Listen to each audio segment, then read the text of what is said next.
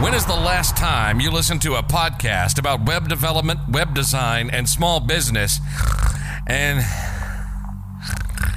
didn't fall asleep? Yes, we cover web development, web design, and small business, but like actual human beings with personalities.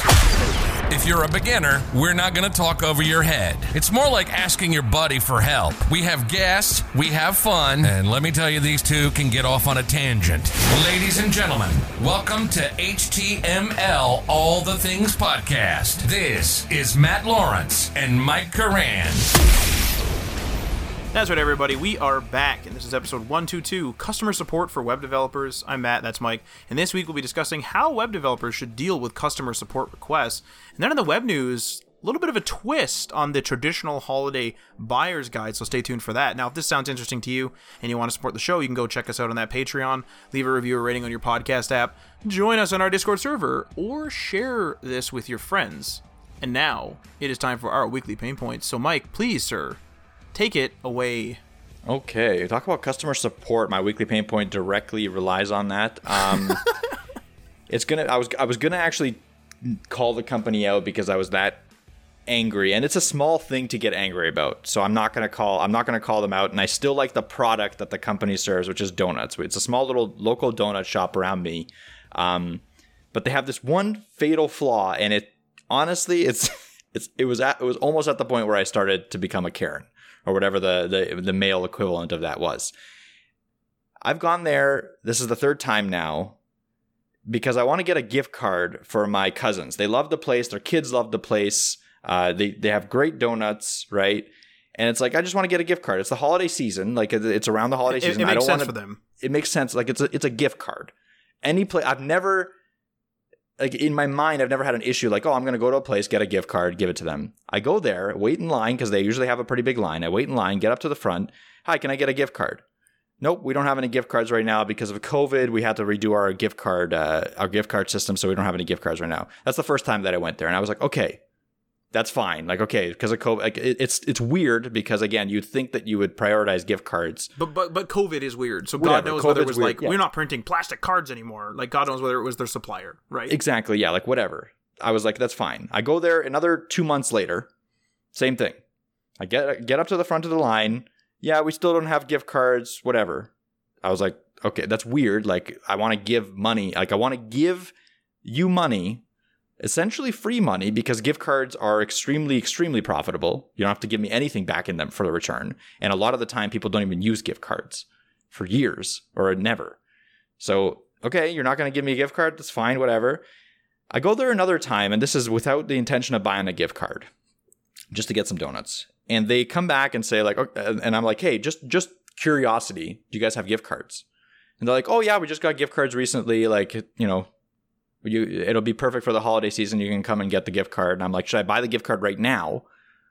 So that I can have it for the holiday season, or are you going to be like running out of gift cards? They're like, no, we're not going to be running out of gift cards now. Like we fixed our system, like we, we have a supplier, everything like that. Here we Perfectly go. fine. Like you can come and get some gift cards Here comes the flaw.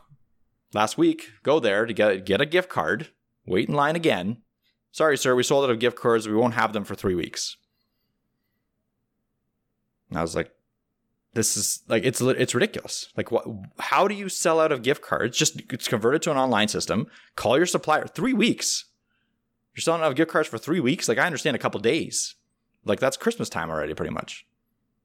So I can't get I can't we can't gift your your your restaurant. So again, it's it's a petty small thing, but it's such a weird issue to have for a restaurant, for a small local business. This isn't a chain or anything like that. It's a small local business where I'm trying to give them money because I like their shop and I know that the people that I'm giving to like their shop, but I can't. Like it's literally impossible.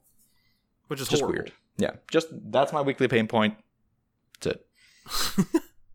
I mean, I will add one little thing to it is that this is why I impulse buy things. So I don't impulse buy like a traditional impulse buyer. What I do is I have a long decision making process in which I'm like, okay, I have decided that I need X item. So there is, it's not impulses and buy in the moment. But what I then do is I will check, you know, if it's right before Black Friday, right before Boxing Day, right before a sale, a traditional sale at that place. Obviously, I'm not going to buy it until the sale comes out. But in general, I say, okay, I've put so much time into preparing my uh, justification in my head of yes, I need X item, that I'm going to buy it, assuming it's at a price that I'm okay with, even if it's not on sale. And I know that that like differs from your method where you prefer to get the best price. I say no. I want like I've decided I want this thing. I put the time in. That's it. Because I know that I'm being I'm responsible with purchases for the most part. Obviously some people do impulse stuff, but I'm not going out and buying like $700 worth of games every single month. I'm not going out and buying four cars a year. You know, it ain't it ain't that. So I know that I'm being responsible enough and I know that I will wait for Black Friday and stuff if I can and I just go and buy it. Like I told you, I have a gaming chair now, and when I go to upgrade my chair, like you were trying to sell me on an ergonomic chair, which is totally fine. Like it was comfortable. I sat in it, um, and it's fine. But like I'm now a gaming chair guy, and I even told you like the next chair I'm getting in a few years, like whatever. I, I just got this one, but the next chair that I get is going to be like probably a Titan XL, which is absolutely massive and really freaking expensive in Canada. And even though it's like well more expensive, like over 700% more than what you said, like I just know that like I know I'm gonna get good use out of my chair. I like this style. This is something I'm willing to buy, and like that's just my thing. Now, of course, I will wait for Black Friday and or Christmas sales in general. But like if my chair somehow went like poof and like turned to atoms today, I came downstairs and there's nothing left. It just disappeared. That is what I would buy, and I would just buy it for whatever the price is, basically, short of it being, you know, out of budget. But that's just the way I I do it. Because there's a lot of times where I will convince myself not to buy something. And I consider that my savings, if that makes sense. So, anyway, little little tidbit on me. Uh, for me, it's specific accommodations. So we have a particular project that we're just having a hell of a time uh, with specific accommodations. I'm not going to get into the project name and that for security purpose, but like we have a lot of customers that are trying to use a particular project and they are asking for a lot of things. Now, a lot of things aren't ridiculous. You know, they're not uh, they're not out of the realm or anything like that. But the point is, is like the thing we've created is a i'm trying to be ambiguous it is a service offering that is a service offering if that makes sense. Like it's not something where i i'm willing to bend much. And so people are contacting us and being like i want to custom this i want to custom that i want this color thing i want this changed i want like this i don't like this alignment. It's like then please go to another service provider. It's sort of like how if i was trying to buy a couch and i didn't like the the colors that like a particular brand had would i call that brand and ask for a specific accommodation. Now maybe, but it but it, would be more of an accommodation like, hey, do you guys have red or whatever? And if you don't, then okay, no problem, and I leave. Whereas these people are like specifically asking us to just like, oh, can you just build out these systems in a couple of days and like have them work perfectly? Uh, no, that's not that's like that's not a part of our service offering, sir. Like, sorry. It's it it's it's similar to the the incident that we had, Mike and I had for years and still happening with friggin' payment methods. We accept so many forms of payment and every single time we talk to a new customer, do you accept this? No. I'm not accepting any of this. This is what I this is what I provide. I provide these credit cards, PayPal, e-transfer, cash, check. That is it. I'm not not doing some crazy money transfer thing, whatever you want to do. Bitcoin, no. That's it. It's over. You know, that's it. Like I've I've there's a line and that's it. So that's what I'm dealing with is how flexible should I be in this particular instance to like because sometimes it's a deal you can't refuse, and it's so it's messy. So that's my weekly pain point. Um, this week my show notes are on my phone, so I got my new iPhone for uh, thing, and uh, I thought this was going to be easy to transfer because I did cloud it, and the formatting got all buggered up. So I'm just going to, so I'm just going to be reading this from my phone. Uh, but I mean, it's fine. I have it already. So basically, this episode is going to be about customer support for web developers, right? And you know, it's it's it's I think it's a part of our untold story of web development episode. I believe that's what it was called. I think it's a piece of that where it's just something that people don't really consider. They don't consider people are so um, involved, if you will, in you know upgrading their own skills which is good to build new websites and learn new tools and offer new things that they often mess like they often like mess up other things like for example they will um or sorry they they don't deal with the mess of what comes after is the better way to put it. So, you know, they build out a big customer thing and blah, blah, blah, blah, blah, and it's all ready to go and they fire it out and then a customer has a problem. That's the thing that's unexpected. Like, oh crap, like I never considered that this needs to be supported. You know, this is a, a, a website. It needs to be up all the time. So supporting customers, you know, is actually a big part of a web developer's job. In larger companies, though, support often has its own department that deals with customers as much as possible before contacting developers. So if you're a part of a bigger company or a company that has a support department, maybe this doesn't apply to you. Um, but so depending on the size of the support, department or whatever, sometimes a developer will be looped in to a customer support uh, thing if a customer finds a really specific bug or has a very specific problem, or if it's a very large customer that doesn't want to go through sort of the the filter that support offers. So oftentimes a support department will be sort of filtered.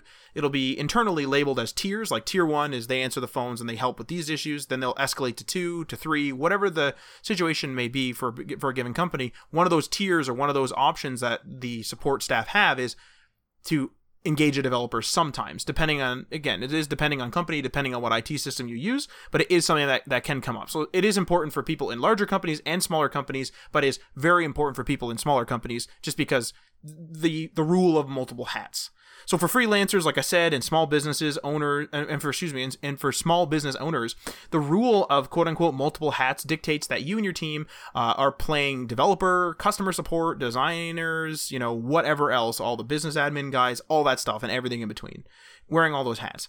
And in order to balance, right, the influx of support requests, you'll uh, as as your company will grow. So Mike and I are having this problem where oftentimes I'll be like, hey, I'm going to go do this for hat, or I'm going to do this for customer A, or I'm going to do this for customer B. And then I end up on a phone call for literally like four hours with somebody. And it just derails the entire day because they needed help. And there was like somebody we weren't even like talking to for a while and stuff like that. So, with that being said, and Mike and I are trying to build this, this is the inspiration for the episode, is that it is important to build or to have rather systems in place to mitigate the workload and interruptions that support requests naturally bring. So, could you imagine if you everyone's been there where they have some sort of project that's needs to be done and you you're, you're like okay i'm going to schedule monday tuesday wednesday. I'm going to do all my deep work whatever my productivity system is. I'm going to do all my deep work all my work that day.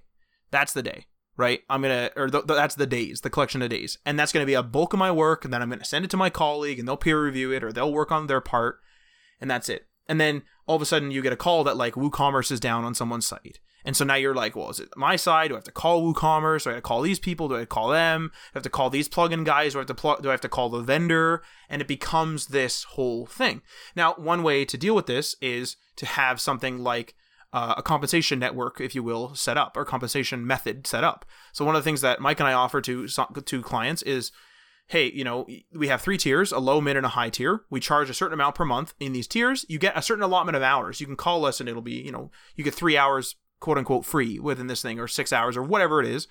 And then they also get other things in there. So it's like, you know, you are on our list of people that we will look out for emails for. So if you email me and you know you're you have one of these uh, you have one of these you know low mid high tier maintenance uh, packages then you get a 72 hour response time with a target time of 24 hours which covers us just because we're so small. And then that is that's a system for mitigation where if you are super busy for those 3 days working on some other project and you see that someone that is, that has your maintenance package has messaged you try to get to them within a day but don't worry about it if you can't. That's the point of the 72 hours. And i and i often will answer well within 20 hours but there has been times where i'm like nope this has to be pushed to the side. Like this has to be pushed to the side. And make it clear as well like for ours we say it's it's 72 hour response time not fixed time. Because we've had a problem with a vendor one time that lasted a week, week and a half, and it's not on our it's not on our plate. Like I've con you know, I did the contacting, I did whatever, but you can't guarantee a fix, right? It's just sometimes things go down, it sucks, but like I mean Google goes down sometimes. YouTube goes down. Like it's just it's just a reality of of life. So having something there where, you know, having that compensation network allows Mike and I to feel good about offering support. It doesn't feel like an interruption. And now there's a structure where I can say I can say, "Yeah, I am going to wait two days. Or, you know what? Like, this is, this is really quick. I'm going to skip lunch and I'll just message this person. Or, you know, at lunch, I'll just text this person. Stuff like that. And it makes you feel good about ha- like talking to them. It makes it not an obstacle. It makes it part of your workflow and part of what you're being compensated for. So that's one way we're dealing with it. And larger companies will have more complex IT systems, and you can look those up, big ticket softwares and stuff like that. Um, but that's that's basically how we've been dealing with it currently. Now, talking about ticket systems, there's a lot to be said about ticket systems. Ticket softwares and most of the time it's all complaints right? People hate it. Like i don't like i don't like jira i don't like this i don't like that i don't like this whatever. There's a whole bunch of ticketing softwares out there right? But it usually boils down to them being a necessary evil. So people just people just like to bitch about stuff. I i do it. Mike does it. Everyone does it. Everyone everyone complains to an extent uh, in general of course. But at the end of the day ticketing softwares do help you know, they're pain. Sometimes they're slow. Sometimes they're bulky. Sometimes they're bureaucratic. Sometimes they're not set up right. Sometimes the app, the mobile app sucks. Whatever it is, they are necessary evil, right? Nobody likes using clunky or cumbersome software to document what they've done. And that's basically what ticketing is, right? So no one likes no one likes to have an obstacle for documentation. So if you think about it, if it would be nice, and, and this is impossible, at least with current technology, it'd be nice if I had an idea for an app and I could click a button and the app is created. And because we don't have that, we as humans, whatever, need to document steps. Now, whether that whether those steps are things like stuff that you have done, like, hey, this is how I fixed this for this client, or stuff that you should be doing, like, hey, I need, you know, please give me a ticket for me fixing this nav bar, and then I'll get to it, and then I'll remember it because I'll see it in my ticket queue, type of thing. That type of thing. It just makes more sense in the moment you know, sometimes, or mo- actually, no, just logically, it just makes more sense in the moment to just do whatever it is and to skip this, skip using any software at all, right? It just, you're, if you're in the moment and you're like, man, I really need to fix that database. Do I really need to like stop what I'm doing, go over to my ticket software and type it in? Even if my, even if you like your ticket software, do you really need to do that step? And the answer to that, honestly, is yes, right? So I'll get into that right now. So the mentality the mentality of I don't need to document things, right? May work for smaller companies. I'll say that right now. Don't get bogged down in your ticket software. Don't get bogged down in writing everything down, especially if it's a really, really, really tiny request. Don't get bogged down, right? If you're a person that's like, man, I don't have a ticket software, but you got two customers, like probably don't worry about it. Maybe write stuff down if you need to but just or write down what you think is important but like the mentality of like i'm just going to skip the, the, the documenting because it's just adding to my time and i just want the actual work to be done right? That works for smaller companies because these smaller companies will receive support requests extremely rarely generally and then let's say like you have a client that calls you once a year on average if you were to like have a ticket for that person now you're adding bureaucracy that person has to file a ticket you put the ticket in now you've solved the ticket then you write your notes if the chances of the person that's going to be dealing with the ticket that comes from that client in the next year, because I said once a year this person calls you, if they're never going to refer to the previous year's stuff, then that's useless documentation. So, like, I'm absolutely on your side there, right? And that's when some of the bitching about ticket softwares can become real, because some people get like all equipped. It's sort of like the Twitch streamer that gets all equipped and buys all the like special stuff in RGB and stuff like that, and then can't talk in front of the camera or whatever. And then it's just sort of like he's like, well, why doesn't anyone following me? It's like, well, I'm not following you because your your your desk glows purple. like you know, I'm not like it's that's not why that's not why like Twitch uh, viewers watch Twitch. So that type of stuff, right? Absolutely. Uh, also, the mentality of skip the documentation absolutely works for an emergency situation where the fixing of a particular issue quickly far outweighs the need to write it down for future reference. If something went down and you absolutely need it right now, it's sort of what Mike and I were just referring to actually as a balls to the wall situation. That's what I always say.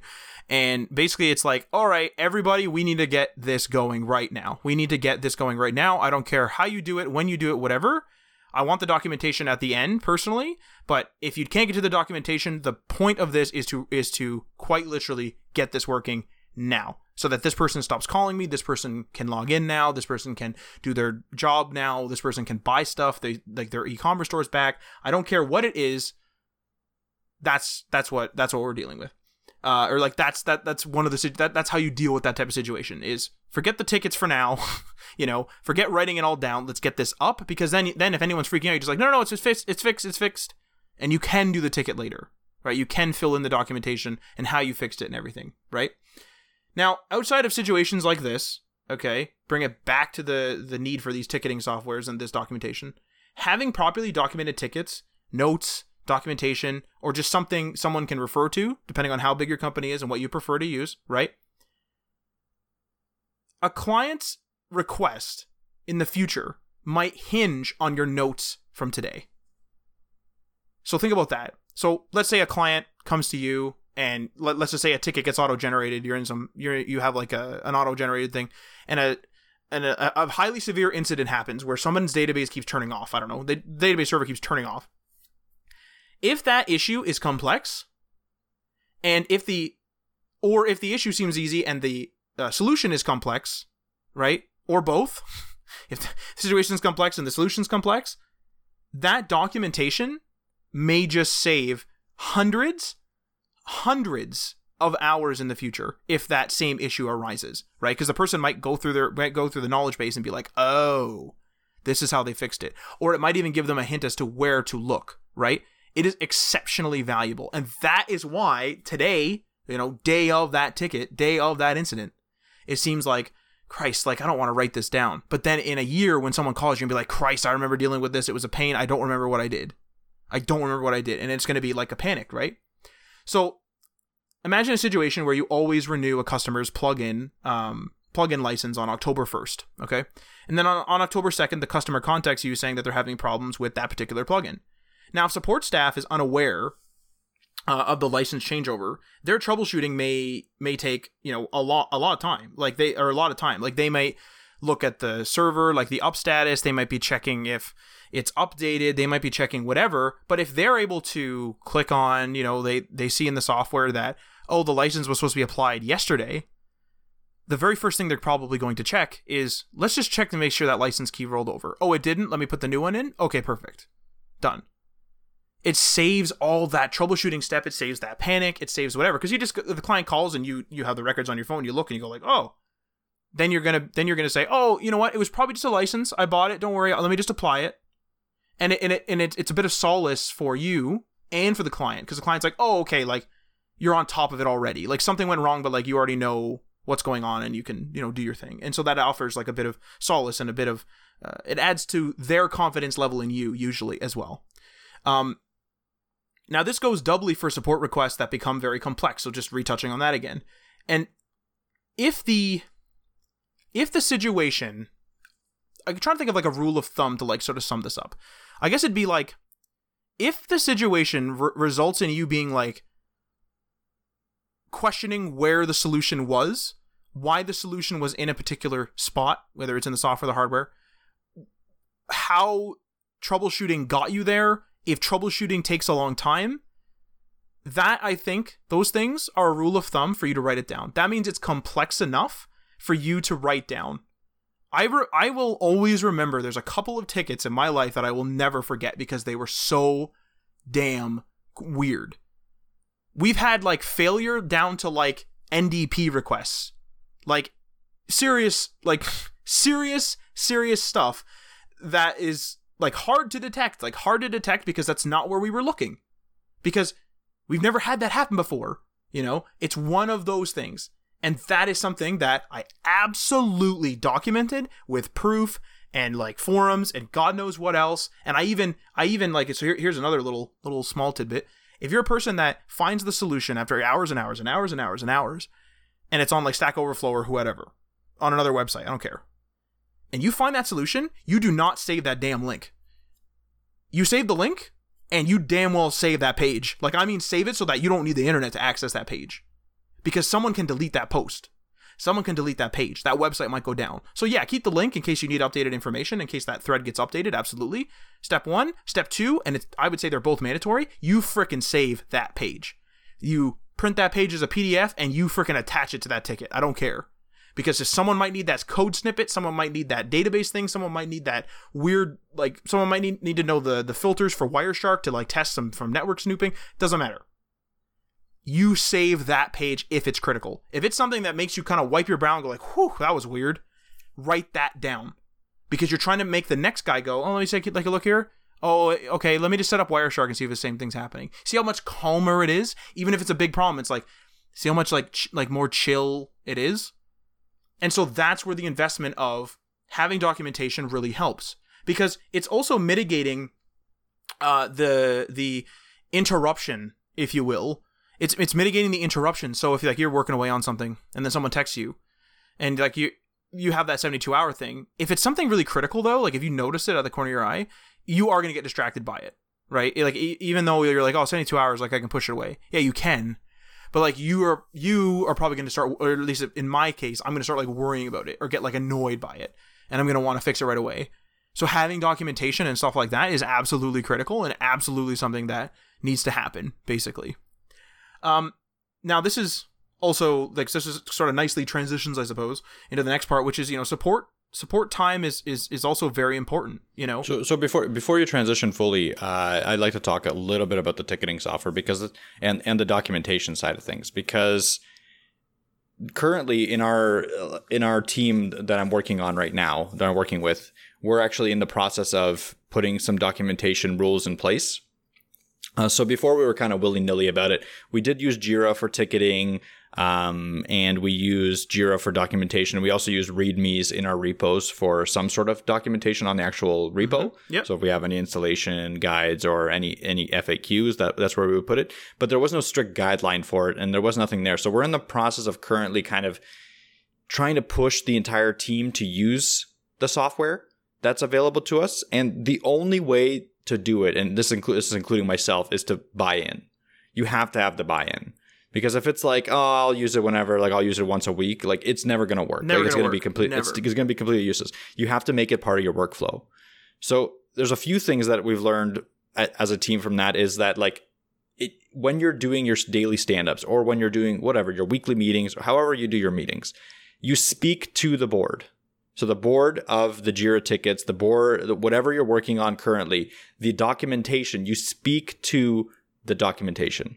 So when you're talking about a certain thing, like when when when one of your when one of the team is talking about a task that they're working on, they need to be talking about a task that's currently present in the Jira board because then everyone can open that task, everyone can take a look at what's been done. There's comments on there and all that, and it, it can all be viewed. If you don't do that, it's going to fall through the cracks, just like at least 50% of the time. And as much of a pain as it has been to get into that mindset, because again, like Matt said, no one really wants to use documentation software. No one's like, you know, getting super excited to, you know, fill in their Jira ticket. It has been an absolute necessity. We don't use it probably enough yet, but we are getting there.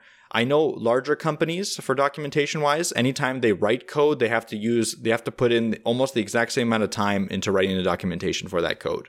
Or anytime they solve a ticket, they have to put in that amount of time to writing out the ticket. That's kind of their rule of thumb. And they, they provide that time, like paid time for their uh, employees to do it, which makes sense.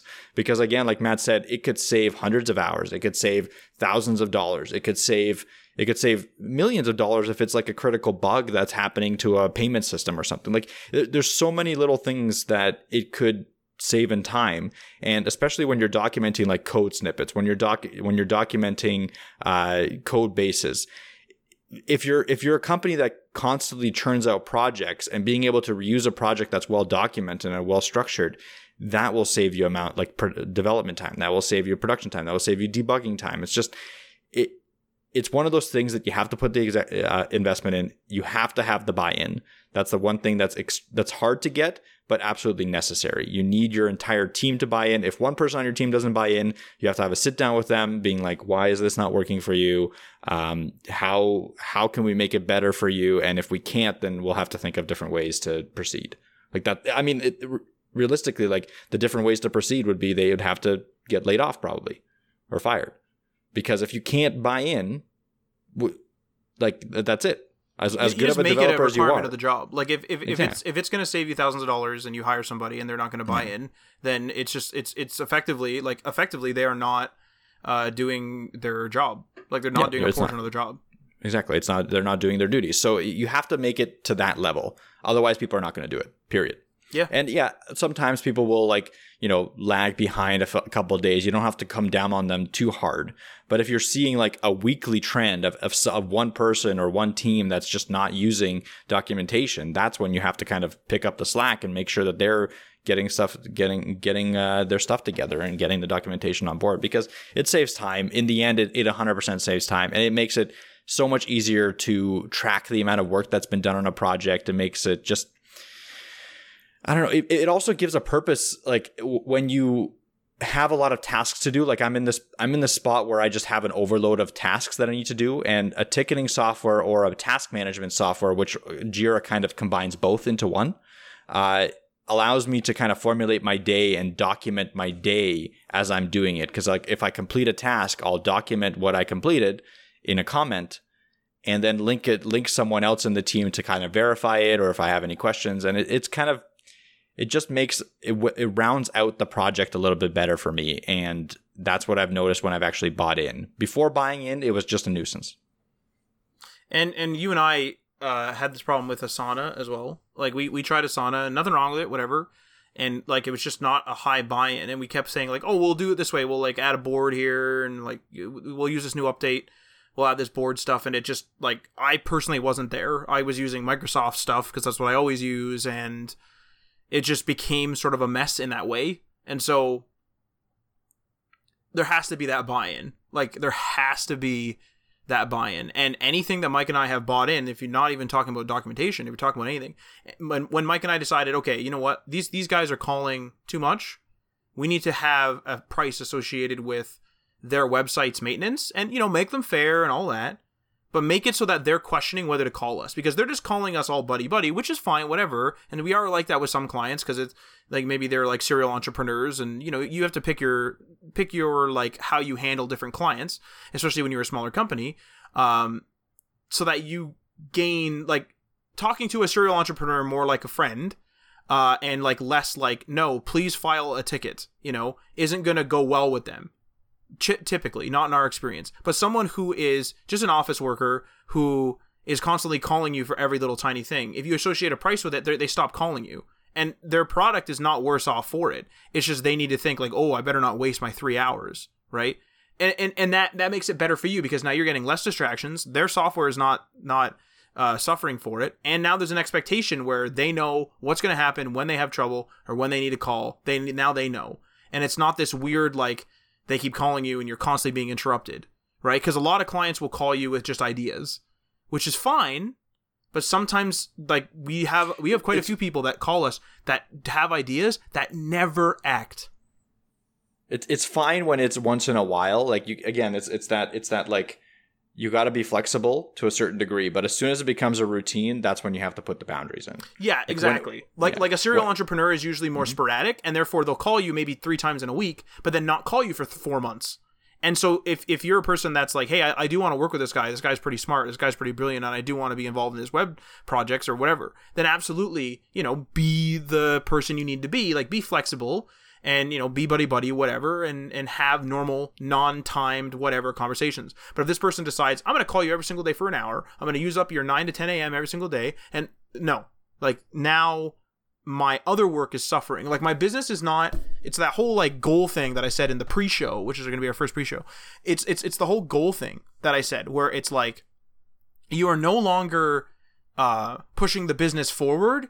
This thing is holding the business back that like routine. But this guy calling you, you know, three times in a week and then not calling you for four months is not holding you back because maybe he has great ideas. Maybe it, it excites you about the industry. Maybe it makes you look at your projects differently. And if that's a value, which we have some clients that are like that, then that's a value.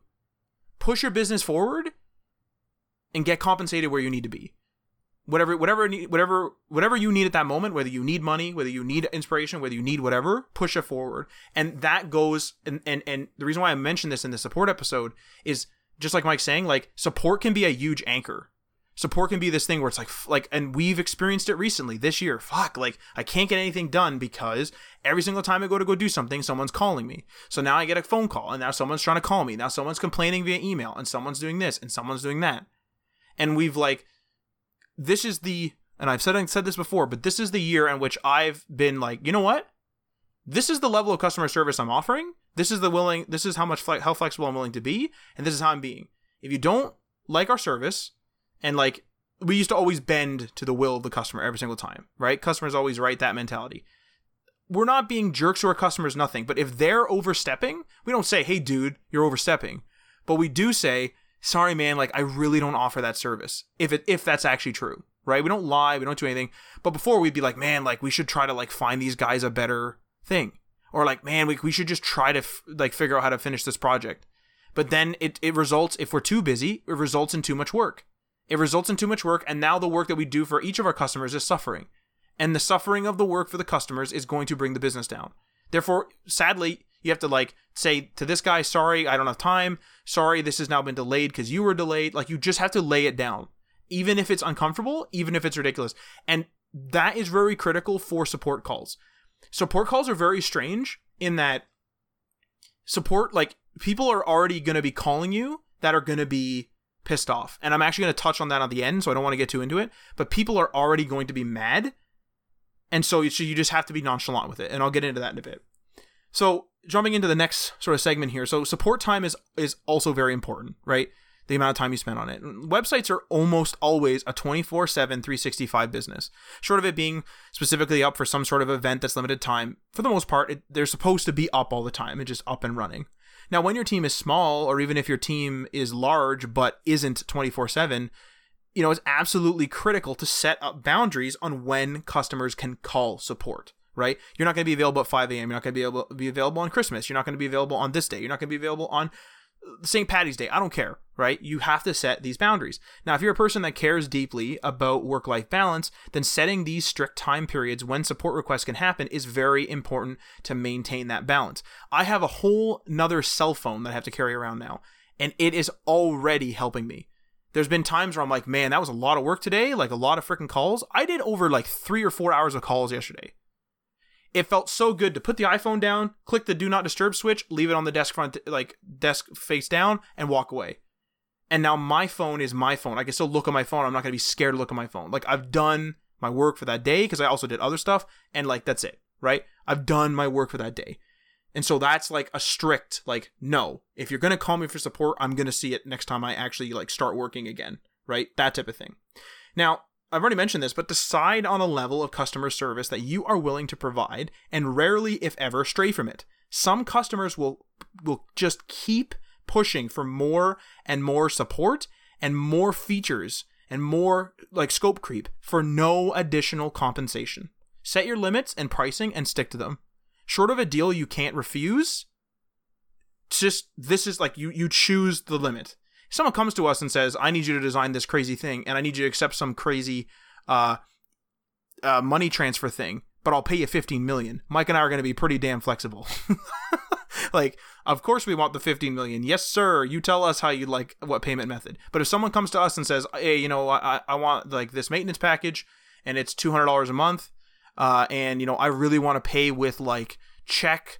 That's in a different currency that like is some crazy I don't know I'm just making something up then it's like, sorry, sir, we accept checks of this type, we accept credit cards, and that's it. Like, that is what we accept. I'm not willing to bend my rules that I've set forth for $200. Like, it's just, just straight up not worth it. And that's, that's how we treat it. Now, here's sort of the part where you can this this is sort of the thing that I've been learning this year, and this is a big inspiration as well for this year, uh, for this episode, is you know don't don't be afraid to push back on customers if they're being demanding. Now, remember that if you're processing support requests, you're already talking to someone that doesn't want to call you, but needs to call you because something is wrong. So you're not always talking to someone at their best. And more often than not, you're actually talking to somebody that is already angry and annoyed. That person, like we've had we've had calls where uh, one of our clients is the support for his own product, and we've helped him sort of engineer the product and he calls sometimes and he'll be like man this person was really annoyed really mad. And i'm like i'm like yeah. And that's literally how i answer like yeah. And it's like well really? Like you know we don't want people to be mad. It's like they're to be mad. These people are not to be happy because they're calling you for help. God knows how long they've been trying to fix something on their computer and they couldn't get it done so they had to call you. God knows how busy they are and really wanted to get x thing done on your on your software that they couldn't get done now they have to call you they are going to not be at their best they are going to be mad.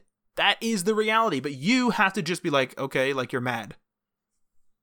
And and and it's hard. It's a hard pill to swallow when the, when quote unquote the customer is always right. And don't be a dick, right? Like don't don't tell them off. Don't do whatever. Offer them solutions. Help them out. Absolutely. But just don't get animated when they're mad. Like of course they're mad. I have a support thing I have to deal with tomorrow because someone is two weeks late, didn't contact me. The form was broken. I'm not going to call these people out. The form was broken. The part number was broken. This was broken. The, there was something wrong. There's now there's a duplicate ticket. All I'm trying to do is order a part. Now I'm now, and this is like me personally. Now I'm pissed off. So I'm calling them tomorrow, and I'm going to be freaking pissed because this is ridiculous. And that is what is going to happen. And so if that if all of this company that I'm going to call support staff would be would get animated every single time that somebody was pissed off, the support would just crumble. It'd be like the support would be afraid, like, oh my god. The support teams, especially if they're uh, staff that are experienced, are just used to it. Like, hello, welcome to X customer support. How may I help you? Someone's screaming and yelling and hollering. Okay, sir. Like, so you have a problem with your laptop? You know, they don't care because at the end of the day, it's them having to solve or at least assist with a problem, and that's it. And that's how you should treat it as well. Some people are gonna like think about this. Think about this let's say your your your customer's entire business is online. Their entire business is a blog with an e-commerce store, and that entire thing goes down one day. That customer is going to be, let's say on a normal day is super nice. That customer is going to be potentially freaking the hell out, freaking out, yelling, screaming, calling you out, doing whatever. Now, yes, you shouldn't put up with abuse, and yes, yes, yes, all the rest of it. But the point of the matter is, you are going to be dealing with it people are going to be yelling at you. People are going to be upset with you. People are not going to be happy with your service in the moment. What do you need to do? You need to just fix that. And you need to do it within the customer service boundaries, whether it be a service agreement or whatever that you have set forth.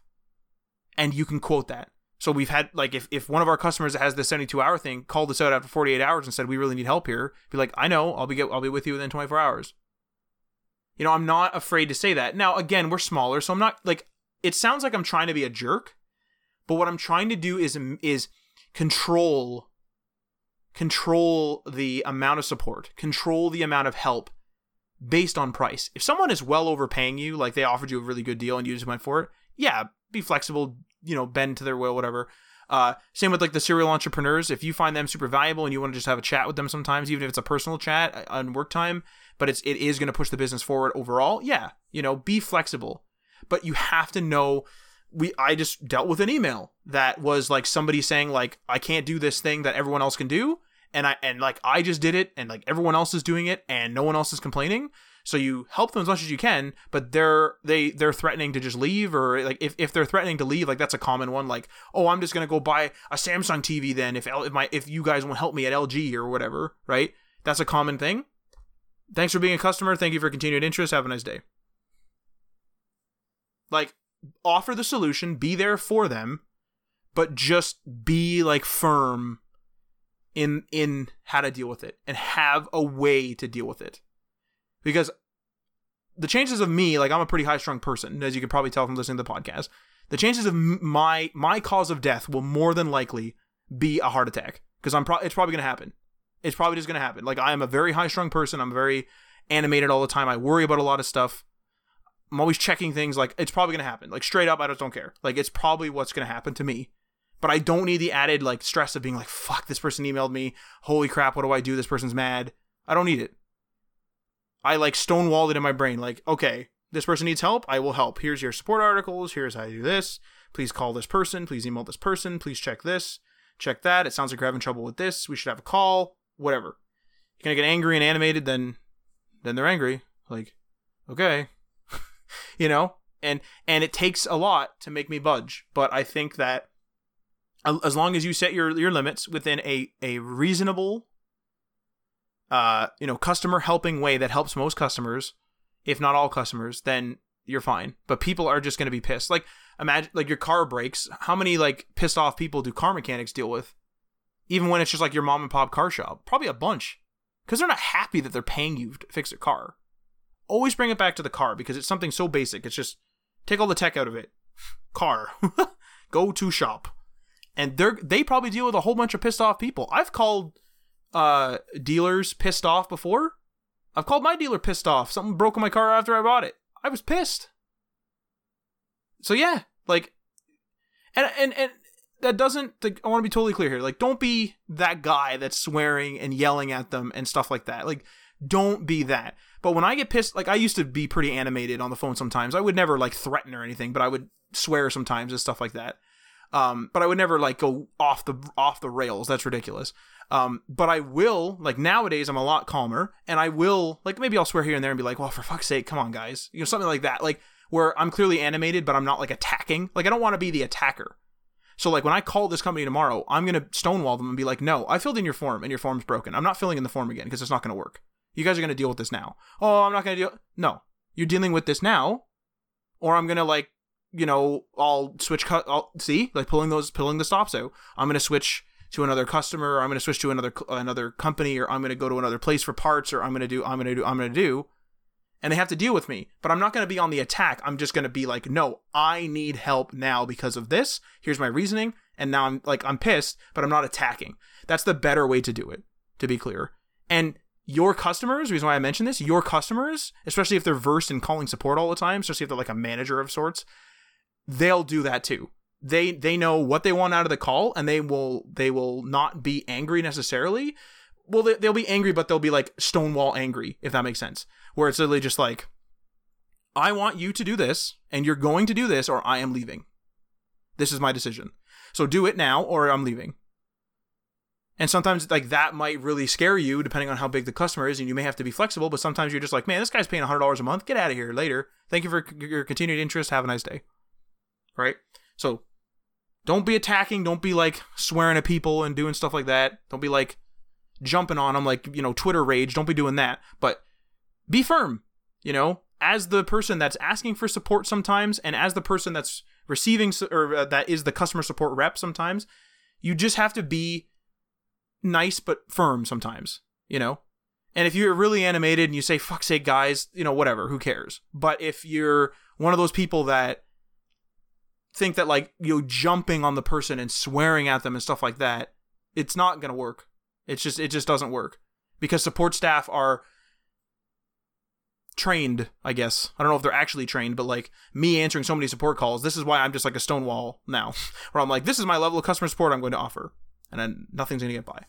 They're also human. That's another that's another aspect of this. Like I personally, I've never gotten pretty much anything when I was frustrated and angry.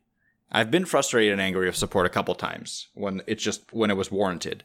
But I essentially at that point I always get stonewalled. I always get like just trying to get me off the phone because I'm being I'm being I'm not being aggressive, but I'm being hard to work with at that point. And so the the customer service rep knows that the faster they get me off the phone, the better it is for them. They can get pick up the phone because I'm just trying to, you know, I'm trying I'm trying to delay them essentially and trying to get what I want by not being helpful. Whenever I've been polite and firm and nice and just clear with what I want, just I like I say exactly what I want. Sometimes, like for instance, if I'm calling into a cell phone company and I want my, like I saw a better plan and I want them to upgrade me to that plan, lower the amount of money that I'm paying and give me the stuff that I saw, I will, I will just clearly say that, hey, I, I saw this on, I saw this plan online. Uh, you know, someone posted it on the internet. Um, I've been a customer with you for so many years. I'm wondering if I can get on that plan. 90% of the time, I can get something out of that. If I call in and I just start like being angry with them, being like, "Hey, I saw this plan online and it's bullshit that I'm not on it already." Like, exactly, I shouldn't have to call it. you. You know what I mean? Like, as soon as you become aggressive like that, I you don't get anything done. Being polite, clear with what you want will get you farther 90% of the time. And like you can and and like I used to be like that to be to be totally like to admit that. Not like mm-hmm. not like crazy. Like I would never threaten people, but like I would be like, what the fuck is this? Like, this is fucking bullshit. Like, I would get really animated. You know, not to swear a bunch, but like, I would get really animated on the phone. I would. But now it's it's much calmer. It's just better, right? And I know that there's people out there that take it to the extreme where they're literally threatening people on Twitter and stuff. It's like, dude, just stop. Like, and and and and, and to be fair as well, you know, it's probably the the, the youth because I was in my youth when I when I was like very demanding and stuff like that. Uh, that's not, but that's not fair always. but not, not fair. It's not always. Not always yeah, absolutely I, not. I have seen plenty of grown men and grown women go after customer service staff, and it's just it never ends well. Like you just you you almost never get what you want. Yes, a couple of times you'll you know ask for the manager and the manager will come in and maybe comp your meal or maybe give you a, a break at some point just to get you off the phone but like being firm and polite and nice will get you that 90% of the time. If you find like, you know, a hair in your food and you call over the manager or the waiter and be like, "Hey, you know, I found a hair in my food. I don't feel really comfortable eating that. Is there anything you can do?" 99% of the time that restaurant will replace your food. Oh right? yeah. The, the, exact same way that if you just make a scene in there and they'll replace your food too. Like uh, yeah, they'll replace your food to try to, to get you to shut up Like that that that but will it feels work. But it feels bad. Like it feels cheap. Yeah. It feels like a cheap, but it, it's a much more civilized way to just. Um, that happened to uh, us. I remember we went to uh, Montana somewhere here. I'm not gonna say which one. And like you guys all ordered dinner, and I I I'd already eaten, so I just grabbed a salad because I just wanted to like eat with you guys, type of thing, a snack. Mm-hmm. And like my salad came really late, and they just gave it to me for free. And I didn't. Yeah. I, I can't remember whether I said anything or like I definitely wasn't like yelling at them. But I can't Mm-hmm. remember whether I said anything or whether I was kind of snarky, where I was just like, "Well, it'd be kind of nice to get like the thing that's uncooked with the stuff that's cooked or something." Mm-hmm. But like not you know yelling, swearing, and then they just like came over and comped me, and it wasn't like I had to yell, I didn't raise my voice, and at, at most I made a snarky comment, but it wasn't like, you know, yeah, exactly. And and they they kept you as a customer. yeah, right? I've been Like, back yeah, there a few times. Yeah, I don't care. Like, Yeah, you've been back there a few times. I mean, yeah, if they didn't comp it, you probably you might have still been a customer, but the chances would have been lower. And for them, it doesn't cost them much to to do those kinds of nice things. It just makes logical sense. So a lot of the times, the waiters are incentivized to make sure that the customers are happy and to be able to comp meals and stuff like that. Like there's a lot of that infrastructure in place at a lot of restaurants and a lot of different places. Like if you call into your cell phone company, I, I urge you to do it because if you call in, there's a chance that they could give you a better plan. Just be polite, be firm, be nice. And be like, hey, I've been with you for this amount of time. Is there anything out there that's better for me right now? I'm thinking about switching plans. Like, just, you know, say stuff be firm, be nice. And there there's infrastructure in place. Like these people aren't just like making stuff up out of their head. They have stuff in front of them that helps them deal with the situation. And the more clear and uh, constructive the situation is, the easier it is for them to use those tools to help you. yeah, And it goes it goes the same way with us. If we get a customer that you know their site is down and they call us and be like, "Hey, just noticed the site is down. Just wondering if you have any any in- insight on that." I'm going to deal with that a lot easier and better than a customer calling us and just screaming at us because their site is down. oh yeah, I'm just just from a human perspective, I'm going to be a lot more nervous and a lot more flustered if they're yelling at me. So I'm going to give them a worse service, not in spite, but in in direct relation to their yelling. yeah, because you're just like, man, I just need to deal with this person, get him out of the way. Whereas the other person's like, damn, this person's site's down, I just need to fix it. Yep. It's a totally different approach, and and for me, like I, I mean, I'll admit it, I can sometimes be pretty spiteful, and sometimes if somebody does call me like that, I'll be like, it's 72 hours, bud. I'll talk to you in 72 hours, and I haven't had to do that, but it is something in in in my toolkit, and like whether that's a, a character flaw or whatever, but like if someone's gonna come to you and just if someone's ca- calling to you in a frantic mess, you can tell and you can excuse it. If someone's being like, I'm just going to tell these people off and call them idiots, then it's like, all right, if I'm an idiot, go to another web developer. Bye. You know, not and and and that that's where that's that being firm, but like, okay, my customer service has my customer service wall has been breached. like, if I'm an idiot, then I I can't help you. Sorry, like that's just the way it is. And so it's a weird topic to talk about, and it's weird to like sort of be pushing back against customers, but it is something that does sometimes need to happen. Um, But it, just to be clear, it very, very rarely, if ever, happens. yeah, I've never had to pull Like, out we- that yeah, seventy-two hour thing in my whole in my whole career. Exactly. And- And rarely have we ever actually done the 72 hour thing, even. Like, the only times where our time is actually 72 hours is when, like, both of us are on vacation or one of us is on vacation and the other person just doesn't get the message or something like that. It's maybe happened, like, I don't even, I can't think of a time where we actually took 72 hours. Most of the time, I we're recently, I recently I did it, but it was like this is a very minor request, and I'm exceptionally busy, so I'm waiting the seventy-two. Yeah. And it wasn't like, even the full it- seventy-two. It was like I answered in the third day. Yeah. So it just it just happens so rarely, but it, it it's always nice to have that there. I, I like to say like uh it um aiming for 24 but up to 72 hours. That's the kind of that's the kind of way I respond to customers and sometimes you know you have to take that 72 hours. Sometimes if you need more time and I have done this before and if you're on a on a vacation, I'll actually send back an email kind of like right away when I get it and be like, "Hey, I'm just out uh, I'll be I'll be able to get back to you next week. I've had to do that a couple times.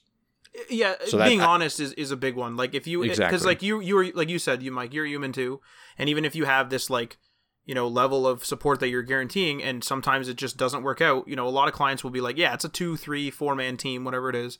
I understand. So you just say, sorry, man, like we're gone for you know holiday, or hey, like I got stuck in in a snowdrift today, so I have to deal with my car. Like sorry, and I'll just tell people that. and I, and I have been we have been commended, and I think I've mentioned this on the show. Is sometimes I'll just tell people like, ah, shoot, sorry man, I forgot. And he's like, he's like, we have one client that said like, you're the only person, the service staff that he's dealt with, that'll say that I like just, oh shoot, sorry man, I forgot, because that's what happened. Like, well, I'm not gonna make up this thing like we are committed to. Like, no, you know, sorry, oh, damn, sorry man, I forgot. Literally, that's my reaction. Yep. So, um, that's that. That concludes my points. Um, Okay. I think it's time for the uh, the, the twist. This is this is a cool one. Um, I I like this. So this isn't a holiday. I'm gonna let you take it away, Mike. But uh, this isn't a normal holiday buyer's guide where we like, you know, list a bunch of items. This is a uh, men, a gift mentality guide. I think. Yeah, like it, it's a way. It's it's how to give a better gift, essentially, right? Um, uh, we're in the holiday season. Uh, this will be released sometime in the first week of December, so we're getting to the point where everyone's going to be scrambling to buy gifts if you haven't already. Uh, but we, I just wanted to put out a little bit of a note here. Like I've been doing gift giving for me has been pretty stressful in my life because I always I'm always worried that the person that's getting the gift won't like it. I'm always worried that maybe I'm spending too much money or too little money. Like that's always been kind of a stress point in my life and I've been trying to get better at it. So I just I just want to give my advice over the last few years that I've taken myself uh, and I've received myself out to the people before they start going on this frenzy frenzy panic of buying gifts for everyone.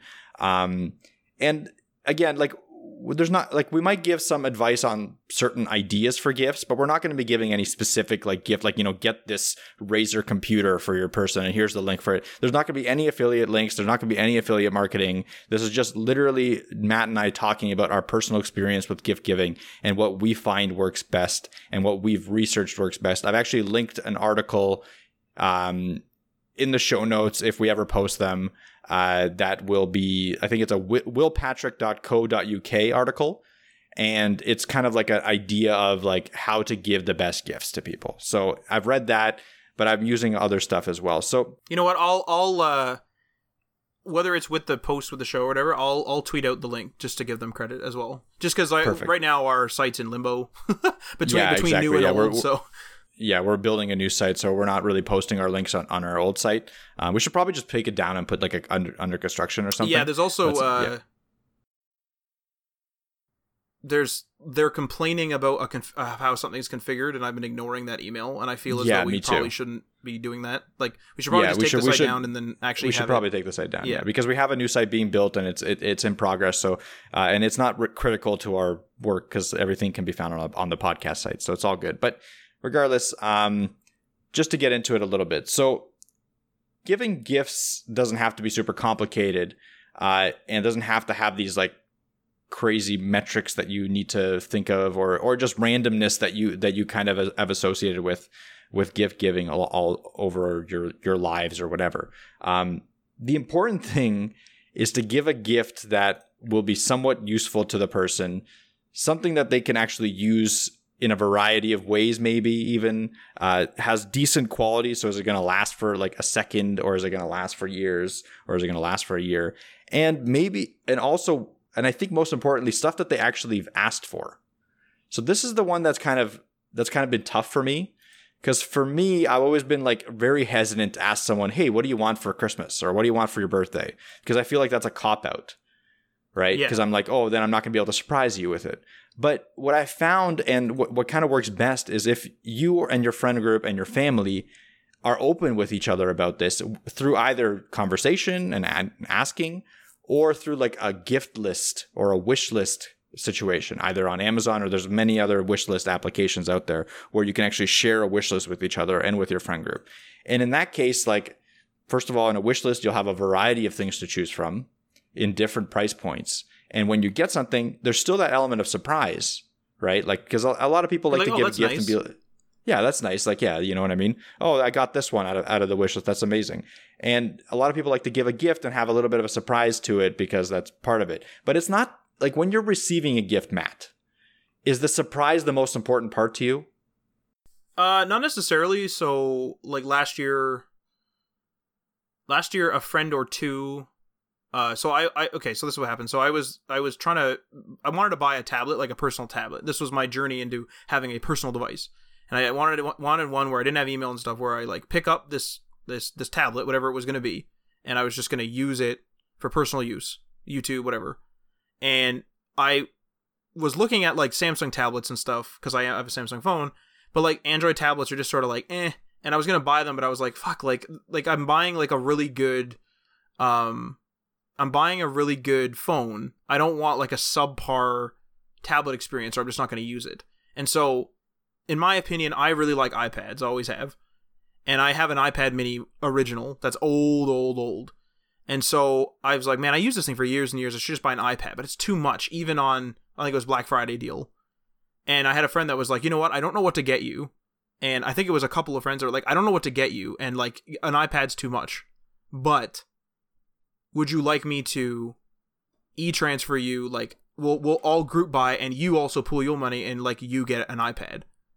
And I'm like, yeah, that's, you know, that sounds great. That's kick ass. That's kick ass. So now I have a brand new iPad, leather case, big glass cover, and I use it all the time. That's exactly it. Like, it's weird because on the other hand, on my side, I'm like, I want to give something that's surprising someone, but I like to receive gifts that I need and want. And I don't really care about the surprise that much. Like, yes, I, in Christmas morning when I was a kid and I was opening a box, I was like, oh, what's in here? That gambling instinct, I guess. Yeah, yeah, yeah. Like a loot box right now. Uh, but that goes away immediately right after you open it. Whereas the actual item that you get, if it's useful, will not go away immediately. And I'll think of the, the person as I'm using it, even if it's something that I asked for directly. Well, your um I don't know how your family deals with this, but like our family is a big gift giving family. Um so like we spend a lot of money on gifts for each other a uh, fair bit and like random gifts too. Like oh I went out to Walmart or something and I like found this thing that was cool and I just gave it to you. Like here you go. Um and we do like we do like a lot of gift giving stuff. Like I imported something from like Brazil for my mom because she specifically wanted it, and I paid more for shipping. Like we're just a we're just a gift giving family. It's just the way it goes. Um. Oh geez, and uh, bumping the bumping everything today. Um. But like so what we do is we at Christmas, like I I'm I'm into electronics obviously, and so my parents when they when they want to give me like a gift, they'll give me like a pool of money and they'll be like spend this you know before christmas so we we basically put this under the tree so when we have our christmas day together then we can then you know you'll go and we'll all unwrap our gifts. Um but like they don't know what i want and like me saying i want this specific headset or something is not like as easy for them and also like it's easier for me to like let's say get it on my prime account so i'm not paying for shipping and stuff so i can min max the dollars basically so those things aren't surprises for me, obviously, because like they're wrapped under the tree. like we unwrap them, we do like the whole thing, like you know, whole Christmas morning type of thing. Um, but we don't. uh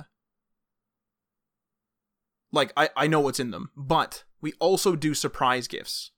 We do like three or four where it's like, what the hell is that under the tree? And you know that it wasn't something that like I bought for myself, or it wasn't something that like my dad asked for, or like it wasn't something that like my uncle asked for, or like whatever. It's just like, what is that? and then it's like a whole thing. So like we are a big gift giving family. Like we give gifts on every every occasion. Easter is a big one. Uh, we all give gifts like small ones on like Valentine's Day, even though that's like a couples thing. Like it's our family gives gifts sometimes, like just something small. Sometimes it's just chocolate, or sometimes it's like a small thing. Like one year I got a controller or something. It's just like that's what we do. Like we all do it, so it's not like weird, you know. It's like a normal thing that our family does. Um, so we do both and so I I like having both. Like I like the mystery, and I would miss the mystery, but I would also like to have like the headset I want, and that's why we do the hybrid. Is because I don't want them to just go out and buy a headset, and then I'm like, damn, it doesn't work on this, and I needed it for that. You know? Yeah. So the surprise factor is definitely still there, and it's definitely still somewhat important. Uh, and I, I don't want I don't want to like you know completely remove it from the equation that's why i kind of wanted to bring it up that it's not it's not the most important thing but it is still there and that's why i do something similar um, with the close members of my family so like my wife and maybe my parents i'll i'll have something for for my parents like in a parent son like you know uh child relationship you're usually just giving them small little things that they could use or something that uh you know they wouldn't buy for themselves if that makes sense. Like you're not going to give them a cash, like you're not going to give your parents cash. You're not going to give your parents something like that. No. You're going to give them something small that makes like practical, makes sense. Usually a surprise gift of some sorts. That's still that's still kind of the tradition for our our family as well. And even with my wife, my wife and I have the same kind of thing where we usually each buy each other one kind of big thing that we've both agreed on. So, uh, for instance, it would be like a phone for me, and like for my wife, would be a phone, or maybe like a necklace or something. Um, something that like is a little bit larger, but is for sure something that they want. And then we have a side, like a, a, either one or a couple side gifts that are mostly surprise and based on like you know their interests or something that they said a while ago. You know, one of those things. And that's kind of how we handle it. Whereas with my friends, I've realized that it's just better you're not going to be buying your friends multiple gifts. Like, let's be serious. Like, unless unless you're an even bigger gift giver than all of us. With friends, in my opinion, it's better to either do like something like Secret Santa if you have a if you're monetarily constrained, or have a very clear list of things and just send each other those lists because it's just easier. Like your friends are also getting gifts for their parents. Your friends are also getting gifts for their loved ones, and having to add you to it and then having to think of a surprise gift for you, it's just difficult. Like that's why you know for Matt and I we usually do something on the Steam wish list, or sometimes we don't. Sometimes we go a little bit uh, out of the box for it. Uh, but a lot of the times it is Steam wish list, or w- with other friends in that group, it is like a Steam wish list because it's just easy. And then you get the, the, the game that you want, you get to play it, and then you get Absolutely. to like you know think about get think about the person that gave it to you. So it still works in that way. So you just have to kind of limit the amount of time you spend on everyone. Try to get it down a little bit more so it's a little bit more manageable. I still think that's the surprise gift is is a cool thing to do, but I don't think it's a it's not a good idea to do like a $300 surprise gift, right? Like or a $400 surprise gift when it's not something that you know that they want in my opinion. You know how I address stuff like that though is I um I don't know if this will give away the gift I'm going to give. I hope I hope she doesn't listen to this. So like to oh, like, oh to your girlfriend. Yeah. Oh boy. Uh, okay. So I'm not going to say what it is exactly, but she might be able to figure it out. Uh, but what what I do is I will listen to, and I, I do this for everybody, but like specifically for my girlfriend, like more specifically, I listen to what they complain about or what like so if they're like man i don't like these socks i'm not going to buy you socks more than likely um but socks are a good gift i'm not one for socks uh i'm not one for receiving socks or giving socks it's just I know exactly what buy, to get you know, Go to the store and buy them in bulk and like leave like that's it. it. They're socks. Like they wrap on your feet and if they rip you don't care. So um comfortable socks are a big deal. I buy Have socks by had, the bulk in a hundred packs. I know you do. Horrible. It's like one time use socks. Terrible. Yeah, they're oh yeah, they're horrible. They're horrible socks. Have you ever had a comfortable pair of socks? Yeah, and it's great. But you don't care. But it's it, but it's not great enough. Okay, you know what I mean? Because like I just forget they're on my feet. So anyway, that that's just my my thing on socks. But um, I will listen to like a complaint, like, man, I wish I had like, I don't know, I have a boom arm in front of me, but let's say I didn't. I'd be like, man, I wish I could just like move my microphone around and not have it on this little stand. Stuff like that. And let's say the boom arm's expensive, but like I know that that's something they would use. Um, something like that. Like I'll listen to stuff like that, and I've I've I've well steered it away from what it is because it would absolutely give away what it is if she listens yeah. to this. Um, but like something like that, and I listen to a complaint, or I listen to like, man, I wish I had uh X thing. Like if their speakers are kind of old on their desk, but they still work and whatever, and they're just like, man, I wish I just had like a nice set of stereo speakers. I'm pretty good at remembering stuff like that, and then I'll just be like, when it comes time, I'll look because I buy a lot of my gifts during Black Friday and stuff, and I'll be like, oh, there's some good speakers. I remember that this person wanted some good speakers. Okay, there it is. I, I have a list. I have a li- like a note in my password app where I keep I know what your password ideas.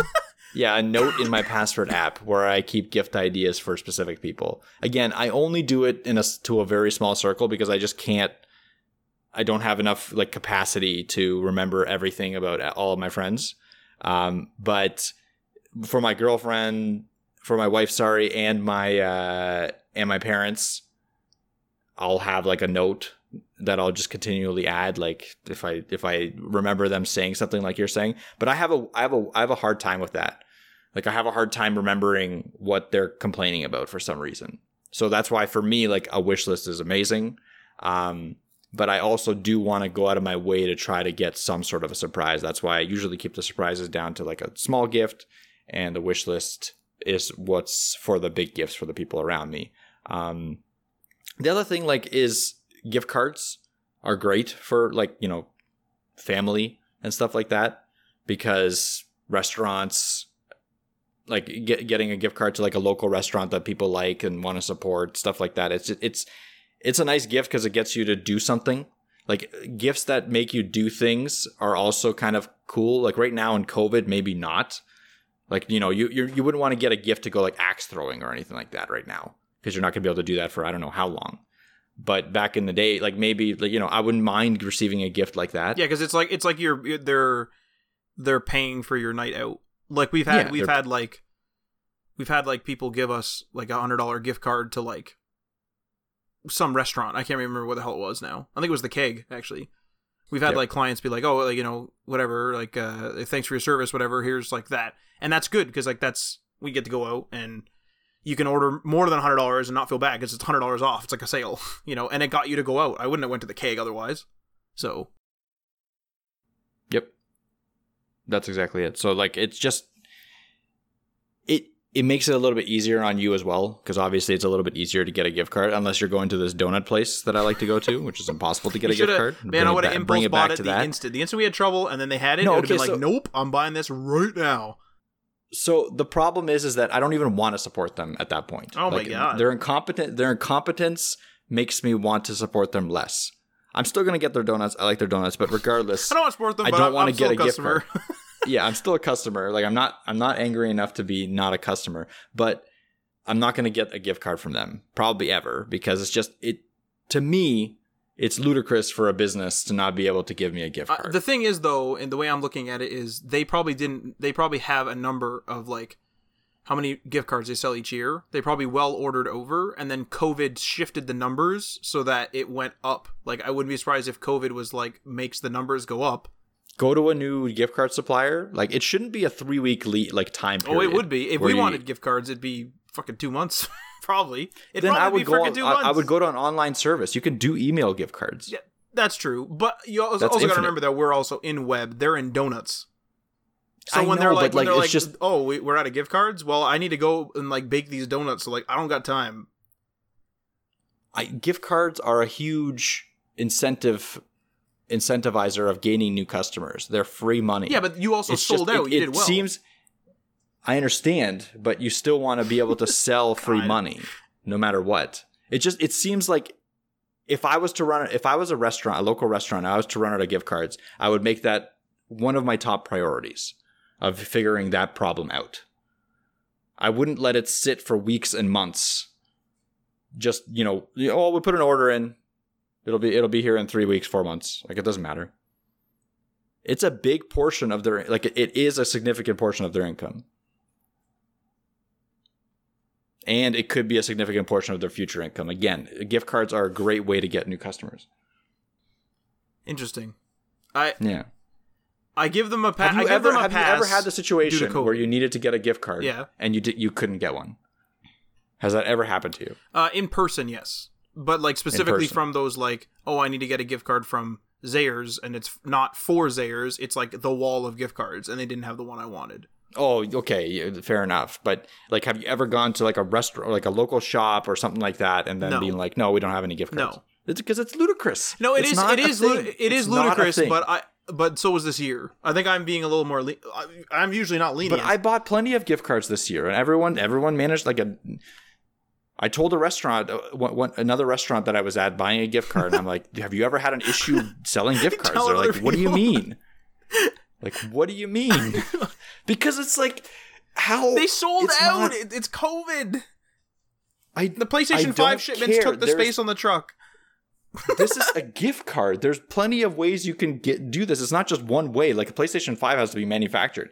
This is either a piece of plastic or a piece of paper or I whatever will, the I heck will say you want it's dumb that they didn't just have like a digital solution for COVID. Like if you are having trouble with COVID, you probably didn't want to hand things out, and then you should It's just been eight months. It's been eight months, people. Like you can figure out. There's probably online solutions that you literally have to sign up for and that's it. And they take a percentage or something like that. You that. know, it could be something whatever. to do with their. See, the thing is, there might be the complexity of their point of sale. Like maybe their point of sale terminal only accepts like that specific type of that that type of gift card, and then you're screwed. Figure it out. It's been eight months. But we have weird stuff on our websites that are like people are like, why the hell is it like that? It's like, oh, we're limited because of this like plugin.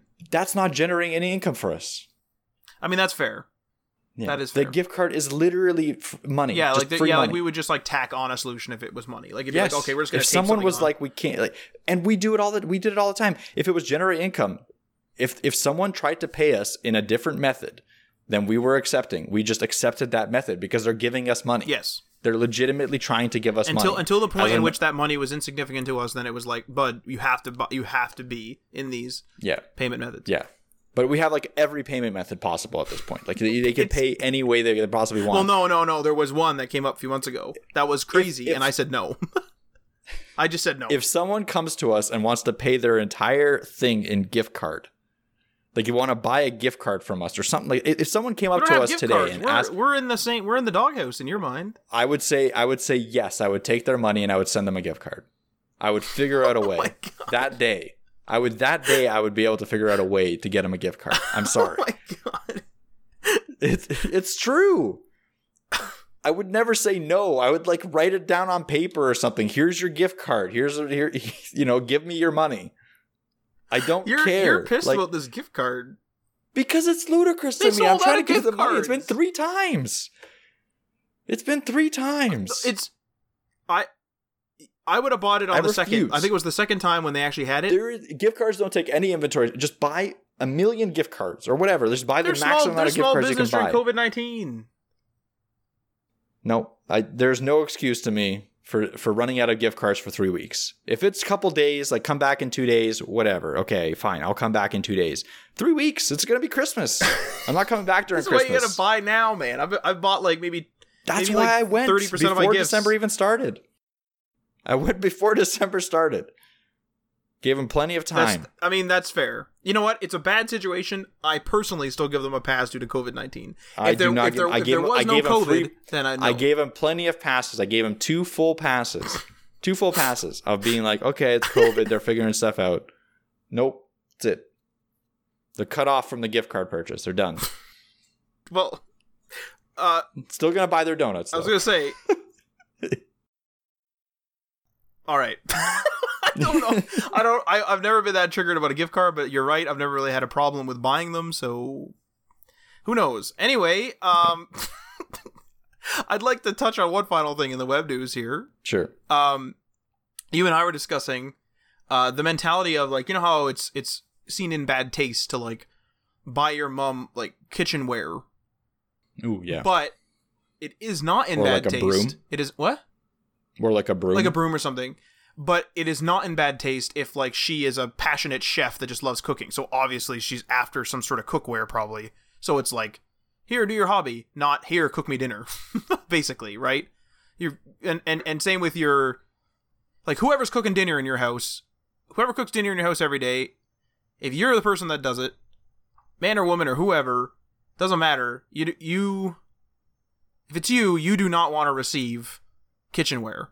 If your dad's the one that's cooking, he doesn't want to receive kitchenware. But if he loves barbecuing, he might like, you know, some barbecue, whatever. Barbecue Yep. peripherals. I don't know. I'm not a barbecuer, so but you know what I mean. Mhm. Like whoever it, whoever it is that cooks in your house doesn't matter. So or like if I'm the vacuumer of the house, if I'm the person who always vacuums, if someone buys me a Dyson, I'm gonna be pissed. You'd be pissed at getting a Dyson. I don't. I don't want a freaking Dyson for Christmas. It's like the same thing as socks. Give me something cool. I want to like. I'm, I'm a very a knick-knack. Like I like damn knickknacks cool. It and stuff. It's it's pretty damn cool. Oh it's yeah, a good piece great. of technology. Clean up stuff. Let's go get a Dirt Devil. Come on, bud. No, it, it's way better than a Dirt Yeah, Devil. I don't want that as a gift. Like a random gift, sure. Or like I'm getting you socks on a Dyson. son That's a it, and a gift card. from that donut place in From in, that in four place. weeks. God. Um, but no. So like the reason why I bring this up is because for someone like a web developer and for like a techie, like i if you're an IT person and you always wear like a headset for work, it'd be weird potentially for someone to buy you a headset. But Yeah. no, but it may not be if the person is always on their computer for gaming after and they're using the same headset. So for me, it's sort of like I'm always sitting in my gaming chair even while I'm working, but like the gaming chair was a Christmas gift. So like totally fine with it. I wanted it, whatever. Because I use it on my personal time as well. Because I have because like my hobby is at the desk as well. So I wanted to like sort of discuss, you know, just because someone is maybe especially this year working from home, whether they're an office worker or a web developer or whatever, is getting you something for your desk now if you're a person that works at the desk at like in poor taste, short of it short of that like passion rule where it's like I'm passionate about gaming, so like yeah, buy me a gaming chair. But if I'm always at my desk and my chair is fine and I'm only using it for work, it'd be weird to be like, "Here, bud, here's a chair. Go sit down. Go sit down and work more." Like that's sort of the mentality you're portraying or you're giving forth. I don't know how to say it. I'm trying to get into the mindset of that. Like for for me, um, like I would be happy with a chair. I'd be happy with a desk. I'd be happy with any essentially any desk peripherals because I use my desk not only for work. Um, I'm trying to think of like, I guess like a car. For me, a car is pretty utilitarian. So if someone got, but that's not really your point. Well, no. What about your microphone? I, again, okay. So this is another point that I want to make on top of your point. Um, if someone is like, you know, someone's really into podcasting, right? But you don't know anything about podcasting personally, Mhm. and you get them a microphone, 99% sure, unless you're spending crazy amounts of money, you're going to get them a bad microphone. So it's useless. It's the same thing with any person's hobby. So let's say the person is like really into magic cards or something Oh like that. Oh, yeah, that's a good. That's a good. You know what I mean? Yeah, like know let's say, let's say they're into some sort of hobby, and you're like, oh, they really like the hobby. I'll just get them the starter set because it's cool. Like that's going to be completely useless to That, that's why my parents do the money thing because they'd be like headset. Yes. I don't know. Exactly like they don't they don't know, and they're going to get you some like alley like you know go to Walmart and ask the person there, and they're going to get you some you know really cheap crappy headset. Yeah. Or if they wanted to get you like a, the new console or something, they're going to get you like you know the PS3 or whatever, like the, whatever is being pushed. Like they don't know, and it's not their fault. It's just it's just how it is. So that's why like if you're trying to get someone something that they're really interested in, right? And that they've done many, many hours of research, most likely because of that. And you're just going and picking the most random thing you can find that fits your budget. It's not worth it. Like, don't, don't do that. Get them something else. Don't get them something related to their hobby. Now, if you know exactly what they want, again, if they have a wish list, if they've, they've, they've told you um, something based on their hobby that they want, that's perfectly fine. Obviously, you can go and get them for that. But just don't just guess when it's don't just guess on something th- that you know is going to take you five seconds that took this person you know might take this person hours and hours to research and buy Well, the thing too is like with with something like a hobby like that, I do find that the best way to handle that is to ask, like, tell them. So I've I've been in a situation where I'm like, hey, uh, I know you're really into I don't know boating or something. I'm making this up, but it's like I know you're really into boating. I, I'm thinking about getting something for you that's boating related for Christmas. Is there something that you specifically had your eye on? Because I didn't want to get you something useless. And if they say like, you know, Yes. I'm really into this and I really want this manual or whatever, then it's like, all right, that sounds good. Like, thanks. Like, just give, or like, what I'll do sometimes is I'll say, give me a few ideas of stuff that you would like, and then I'll like maybe I'll try to pick, I'll try to pick you one up, and if hopefully it's in the budget mm-hmm. type of thing. Because that's again that utilitarian thing, but it's still a little bit of a surprise. Like they know the topic, but they don't know which one. and again don't be afraid to ask like i think that just point proves that point like a lot of people are afraid to ask what people want because they want that full surprise element but Well, I mean, it's I mean, the okay surprise to get some fine. direction Like the surprise, yeah the surprise, the surprise is good if that's specifically what the goal of the gift is. If if you if you know that your wife really wants a Honda Civic, I don't know, really wants a, a Honda Civic, and then you and you like go out of your way to buy the her favorite color Honda Civic the exact way that she keeps looking at, then I wouldn't like tell her and be like, "Hey, you like that car, right?" And like you know, obviously spoil it. yeah don't if you know like but but the chances of you knowing what someone wants Is is slim. um, in general in general is going to be slim and if you're guessing that's when you should ask if you know yeah absolutely go get it right like like matt's saying like if you know again you know my wife and i know each other really well so we kind of know what we want but uh for like one of my friends I don't know exactly what he what he wants because him and I talk like every once in a while, but I still want to get him something that he could find useful. I'll ask him. yeah, and and, and Or his wife. You know what you can do too is like I did this with my girlfriend before too for her birthday. Um, was I steered I steered the gift. So I convinced her to buy or like she was already on the fence about it and then I convinced her to buy a Switch Lite. And I knew that she would want a bunch of games but they're expensive. So I knew that she would start talking about what games she was waiting to get or whatever. And then I just went out and bought those games and gave it to her. Yep. That was pretty good. Clever, clever. So, like, it's just, and and I also know that like she throws it in a bag. So I was like, oh well, I'll get her a hard shell for the thing to protect it, and ab- absolutely all that went over well. So so I think like the the problem with um, bringing it back to your point, Matt, of like getting a, a person an office accessory when they're working from home and that's not really their passion. I have a hard time relating to that, so it's tough for me to say because again, like I am passionate about my workspace, so for me it's fine. And even with like kitchen, like I do a lot of a lot of cooking, like my wife and I kind of split it 50-50 almost. I would be happy to get something in the kitchen, like even though I do cooking and it's kind of a chore, like getting a new knife or a new, you know, kitchen tool, I'd be I'd be happy with that to be honest. So I even like cleaning. But you're not you're like not you said, passionate you- about like a couch. I mean, I'd be pretty happy to get a couch. I, it's tough for me to find if okay, if I was gonna get, let, let's bring it back to work. If I got some random book about JavaScript, That's a good example. yeah, th- yes, it might help me in my career, But it's not. but it's not something I want as a. it's not a gift. It's it, it, it's almost in poor taste. But Yeah. if you're if you're a person that's like I'm going to change my career to be a JavaScript developer and I love JavaScript and I want to build my own app and you're like super into it even if it's work, then a JavaScript book might be exactly what you want and exactly what Yeah. you need. Exactly. So I think that's that's another good way of putting it. Like if you could see the person is passionate about their job, that might be something like and they need something for their desk to make their life easier. Right? Maybe they need a better camera for better Zoom calls or they need a better microphone for better Zoom calls or whatever. Um, and they're passionate about their work and they like, you know, going to work and stuff like that. And they just haven't had the time or weren't able to find one. It's not I don't think it's necessarily in bad taste to get that. But if it's if you know it's someone that um, is just kind of treating it as a nine to five and doesn't care what they look like on Zoom, doesn't care about anything else, and it's tough to know those things. But if you do know, then don't get them a new camera because they're not going to appreciate it. Like they're not going to see that as a valuable gift. They're going to see that as you just wasting time, wasting money on their work. Yeah, that's a good that's a good way to put it. It's like you have to I would say the gift the gift has to have a a need, a need a no, a personal need, a personal want, right? These are sort of like the things. A ter- personal need, a personal want, or a personal interest. Like if someone's like I'm kind of interested in photography, I've always been interested in what those DSLR things do Mhm. if they're trying to get into that hobby, like you're saying, a a, a veteran hobbyist is not gonna you know want probably what you got them unless they told you. But if someone's like, man, I've always kind of wanted to you know screw around with the DSLR. If you buy an entry level DSLR, that's that's like almost like that gift card for axe throwing. It's like inviting them to be like, hey, go try this DSLR out, bud. And if you like it, then go buy a better one. It's sort of like Mhm. you giving them the entry key, the key to that. But Yep.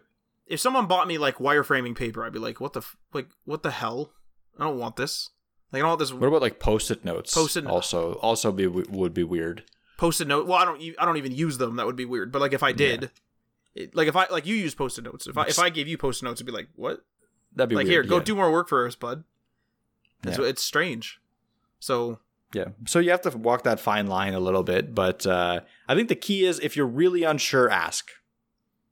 That's that's kind of what I want people to take away the most from this. If you're not unsure, then there's plenty of options. We've talked about all the different options of how you how you can find the right gift. But if you're unsure, it's well, it's really okay to ask. You can even ask their spouse or something like that. You know what I mean? But really, it's okay to even ask directly because they're going to give you a, a either an idea or exactly the product that they want or a list and you're going to get them something that they're actually going to use and it's just going to be a better experience than you just randomly picking hey this guy likes fishing let's get him a fishing rod who doesn't give a crap about fishing yeah, and I do know people that whose parents were like that, where they would just they would just be like, oh, I received a, a fish aquarium, and it's and Right. it's just like, okay, you know, it's not it's not an insult, but it's sort of like, what do I, what do I do with this? Yep. So it just doesn't make sense. I think. Yep. And I think I think that's it. Matt, you want to Yeah. roll the old conclusion? Yeah, definitely. So, uh, hope you enjoyed that episode. Uh, let us know what your gift ideas and whether you'd get upset about gift cards and uh, get get upset about gift cards selling out during this age of COVID nineteen, Mister uh, Mike over there. Damn it. anyway, calling you out there. But anyway, uh, remember we are on Patreon. That's uh, patreon.com slash HTML all the things. Check out the tiers. Give that a go. Many thanks to our $3 tier patrons. Sean from Rabbitworks JavaScript on youtube.com slash Rabbitworks JavaScript. Garrick from Local Path Computing and Web Design on localpathcomputing.com. Ryan Gatchell from Blue Black Digital on blueblackdigital.com. Chris from Selfmade Web Designer on selfmadewebdesigner.com. Tim from The Web Hacker on thewebhacker.com. DL Ford from DL4.io and Bib Hashdash from 9block Media on 9blockmedia.com. Feel free to leave a comment or a review on the platform that you are listening to this on. And this outro will sign us off. You've been listening to HTML All the Things Podcast. Web development, web design, and small business. We hope you've gotten some useful and practical information from this show. And we hope you appreciate that we talk to you like human beings. And we hope you had some fun.